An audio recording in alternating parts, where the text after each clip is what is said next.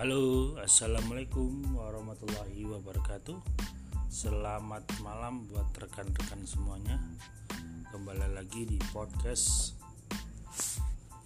Jiba Bisnis yaitu review, menganalisis uh, tren-tren bisnis sekarang. Sambil nyantai habis pulang kerja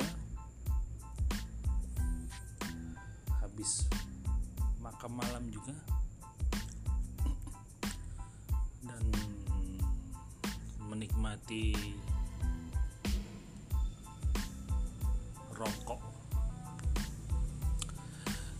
Kemarin di podcast sebelumnya kita sempat membahas tentang e-commerce lalu tren fiturnya yaitu pay letter dan saya sempat bahas tentang salah satu vertikal e-commerce yang selain Tani Hub saya sempat uh, menyebutkan properti teknologi. Ya sekarang coba kita bahas hasil beberapa data dan jurnal yang saya kumpulkan ya. Ya properti merupakan sektor bisnis yang menjanjikan di berbagai banyak negara.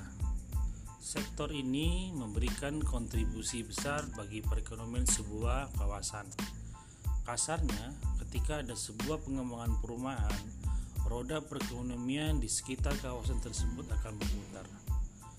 Contoh di Amerika Serikat misalnya, industri properti menyumbang 5 triliun US dollar ke produk domestik bruto negara. Sementara di Asia Tenggara, kontribusi sektor properti terhadap PDB masing-masing negara seperti Singapura 23,34 persen, Filipina 21,09 persen, Malaysia 20 8,53% dan Thailand 8,30%. Lalu bagaimana dengan Indonesia? Sayangnya kontribusi sektor properti pada PDB Indonesia merupakan yang terendah di kawasan Asia Tenggara. Hanya sekitar 2,7%. Tentu hal ini sangat memperhatinkan ya namun bukan berarti tidak memiliki potensi untuk tumbuh. Seiringan dengan peningkatannya gaya hidup, tumbuhnya kelas menengah, kesadaran akan hidup sehat, dan pengembangan infrastruktur, sumbangan sektor properti pada PDB sebuah negara berpotensi dapat naik. Apalagi pemanfaat teknologi untuk pencarian properti kian meningkat. Hal ini juga sering dengan semakin banyaknya startup yang bergerak di sektor ini. Properti teknologi atau disebut dengan property tech merupakan teknologi yang dikembangkan untuk memudahkan penggunanya. Tidak hanya soal pencarian properti, property juga membantu memiliki properti untuk dalam mengelola aset mereka. Ada dua segmen utama properti atau properti teknologi, yaitu residential property properti teknologi dan komersial property residential property memudahkan proses antara individu dan perusahaan properti untuk bertransaksi. Seperti komersial property lebih ke model bisnis B2B yaitu bisnis to bisnis seperti aktivitas pemasaran operasional properti hingga investasi. Di Indonesia property masih didominasi oleh sektor residential property Hal ini disebabkan oleh peningkatannya pencarian dan permintaan properti dari populasi kelas menengah. Fokus layanan terbesar ada pada proses penjualan, pembelian, dan penyewaan. ada banyak pemain propertage meramaikan segmen residential propertage ini seperti 99.eco, rumah.com,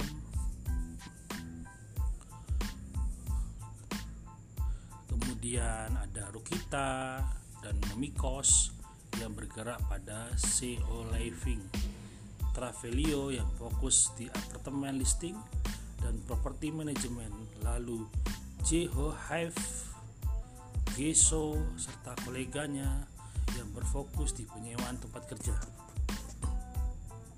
Para pemain propertage optimis dengan pada masa depan propertage Indonesia. Ini saya melihat di berbagai uh, media ya. Para pemain ini masih melihat optimis dan saya bisa melihat begitu banyak pengembangan-pengembangan khususnya di properti teknologi. Sampai saat ini belum ada pemain yang menjadi leader di kategori ini. Yang saya katakan adalah propertinya ya, bukan ke kontraktor propertinya, tapi properti teknologinya.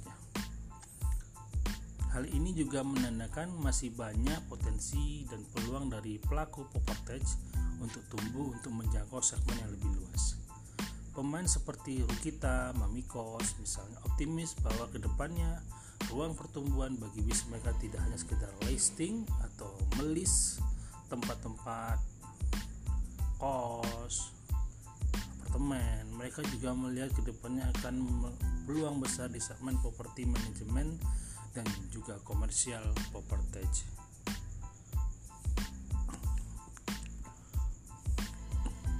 Salah satu sektor property yang menjanjikan selain listing properti adalah tren gaya hidup tinggal bersama atau SEO living. Istilah ini sebenarnya bukan istilah baru. Orang Indonesia mengenal dengan penyewaan indikos. Dalam beberapa tahun terakhir, tren SEO living meningkat.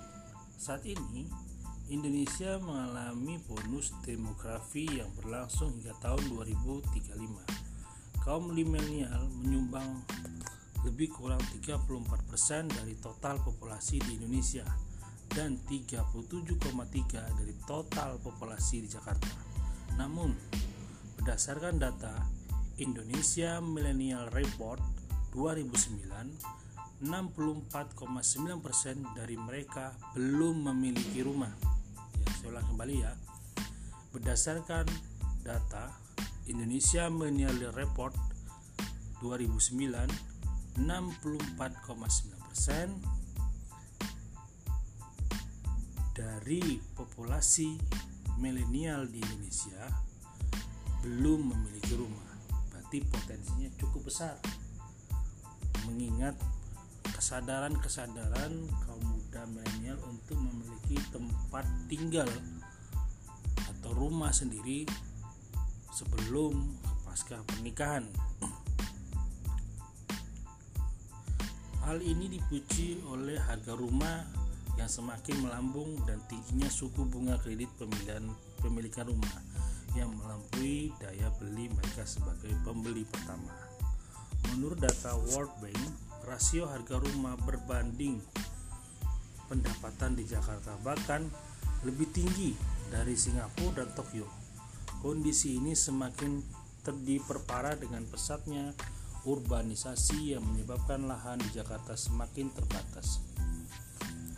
Jadi, tingkat harga di rumah Jakarta contohnya itu sangat jauh dengan pendapatan masyarakat rata-rata di Jakarta. Saat ini 54 penduduk Indonesia tinggal di wilayah urban dan angka ini diprediksikan akan mencapai 68% pada tahun 2025. Data Nielsen menunjukkan 60% populasi di Asia Tenggara merupakan penduduk berusia di bawah 35 tahun, yakni milenial yang enggan membeli hunian pada usia muda seperti generasi terdahulu penduduk Indonesia sangat terbuka terhadap pelayan dengan konsep ekonomi berbagi atau sharing ekonomi. Sekitar 87% penduduk Indonesia bersedia menggunakan layanan tersebut. Angka ini lebih tinggi jika dibandingkan dengan presentasi global sebesar 66%.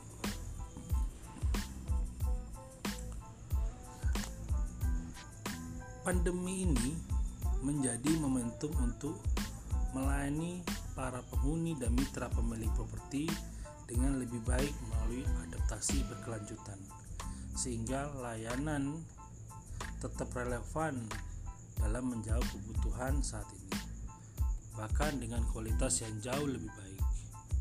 Beragam inisiatif yang berkaitan dengan COVID 2009 seperti contohnya protokol kesehatan yang ketat melalui penyediaan fasilitas yang mendukung produktivitas penghuni saat bekerja di rumah.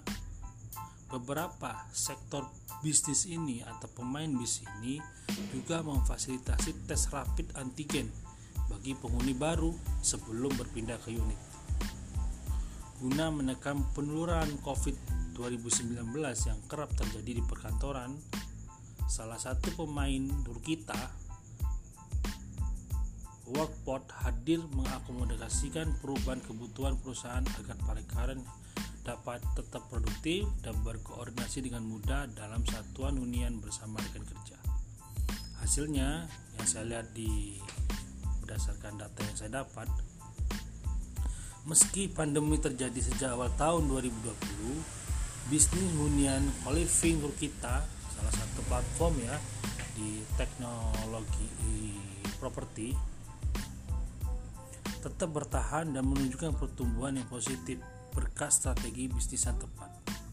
Sejak kuartal ketiga tahun lalu, kita mengalami pertumbuhan okupansi bulanan dengan tingkat okupansi rata-rata berada di angka 80%. Sementara itu, jumlah penghuni baru pada kuartal pertama tahun ini mencapai rekor tertinggi. Saya garis Maria, saya garis merahi jumlah okupansi rata-rata berada di angka 80% dan ini menjadi angka yang tertinggi di tahun ini sebelum tahun-tahun sebelumnya. Pada semester kedua mengalami tumbuhan sebesar 222% jika dibandingkan semester pertama pada tahun 2020. Angka ini sungguh mengejutkan mana semua sektor bisnis lagi mengalami yang namanya pergerak perubahan struktur pasar dan perubahan gaya konsumen yang beberapa ahli mengatakan turbulensi ekonomi yaitu keguncangan kebiasaan pasar yang disebabkan oleh pandemi dan teknologi Di sini, di dalam bisnis properti, teknologi berperan sebagai enabler proses digitalisasi di industri properti, khususnya hunian CO living. Pemanfaat teknologi yang menyederhanakan keseluruhan proses dari pencarian properti hingga pembayaran sewa menjadi jauh lebih efisien dan praktis sehingga lebih menarik bagi calon penghuni yang didominasi oleh milenial hal serupa juga saya lihat di pemain Mamikos Maria Ragina yaitu uh, salah satu pemain di Poportage uh, saya membaca ya, dan menganalisis beberapa strategi marketingnya dalam hal layanan Mamikos memberikan layanan service listing hunian yang berfungsi sebagai tempat indikos. Namun sering berjalan waktu, Mamikos memberikan layanan tambahan yang kian memudahkan penggunanya. Awalnya Mamikos dipakai untuk mencari leasing aja, listing atau melis beberapa tempat lokasi yang bisa menjadikan tempat indikos. Sekarang sudah menghadirkan fitur booking mereka mencoba memberikan layanan end to end yaitu layanan yang langsung selesai jadi uh, customer itu tidak memikirkan lagi permasalahan ketika mereka sudah mendapatkan sebuah uh, produk yaitu disebutkan pelayanan end to end. Mami Kos berdasarkan saya lihat dari tahun berdirinya ini sudah tahun kelima dia berdiri lebih kurang 120.000 mitra yang terhubung dengan lebih dari 6 juta pencari kos setiap bulannya dan tersebar lebih kurang dari 140 kota di seluruh Indonesia. Ya, inovasi layanan dari Mamikos saat ini ada beberapa fitur yang mungkin ini cukup menarik atau kita pelajari tren-trennya. Satu adalah filter fasilitas kos, booking langsung, memi checker, foto 360 derajat, dan beragam metode pembayaran. Sedangkan mitra Memikos dapat memamerkan fitur manajemen kos, Memikos Gold Plus, paket premium, singgah sini dan Mami Point. Para mitra Memikos ini diberikan sebuah alat untuk mengolah properti mereka masing-masing. Nah, ini yang saya bilang tadi eh, teknologi properti juga bisa dijadikan sektor bisnis dalam pengelolaan aset. Yang dimaksud pengelolaan aset adalah mitranya mampu mengelola aset melalui aplikasi.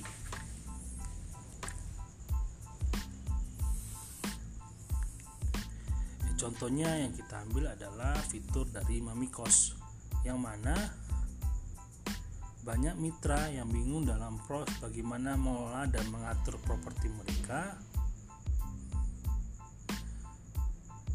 Hal ini membuat aset mereka kurang produktif. Oleh sebab itu, hadirlah yang namanya manajemen properti yang saya bilang tadi fungsinya properti teknologi adalah proses pengolahan suatu aset yang dimiliki oleh mitra. Fitur manajemen cost di dari Mami Cost tadi bisa membantu mitra memantau bisnis indikosnya seperti satu kondisi keuangan, dua booking, tiga pengelolaan okupansi kamar. Jadi ke depannya berdasarkan tadi uh, data-data, terus para pemain yang bermain di sektor ini di masa depan peluang properti ini menghadapi tantangan yang cukup besar edukasi menjadi salah satu langkah yang perlu digenjot. Karena menilai konsep CEO living belum familiar. Banyak bahkan banyak yang menganggap konsep itu sebagai budaya barat.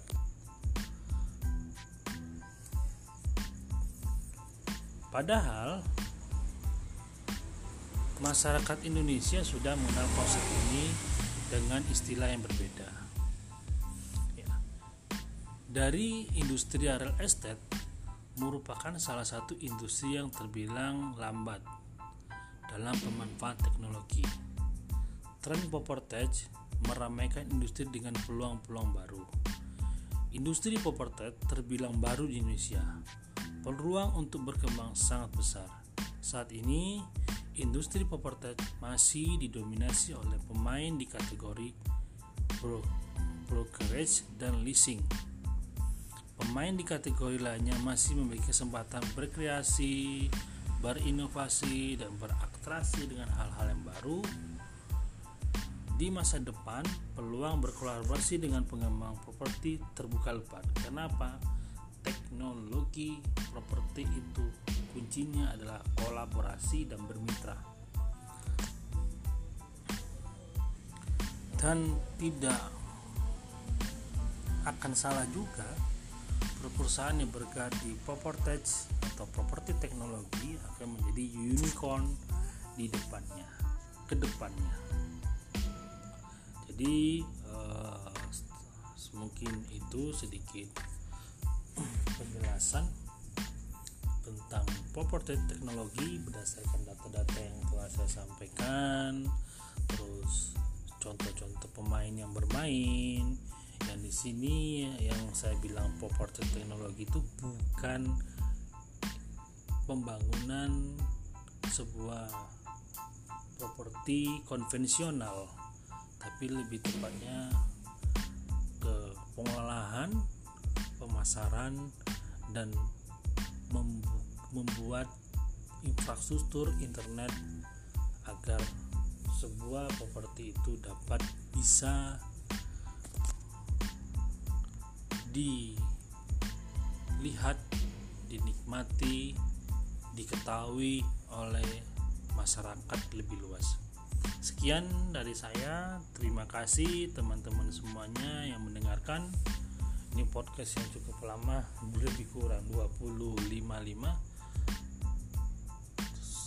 ketemu kembali di podcast selanjutnya. Assalamualaikum warahmatullahi wabarakatuh.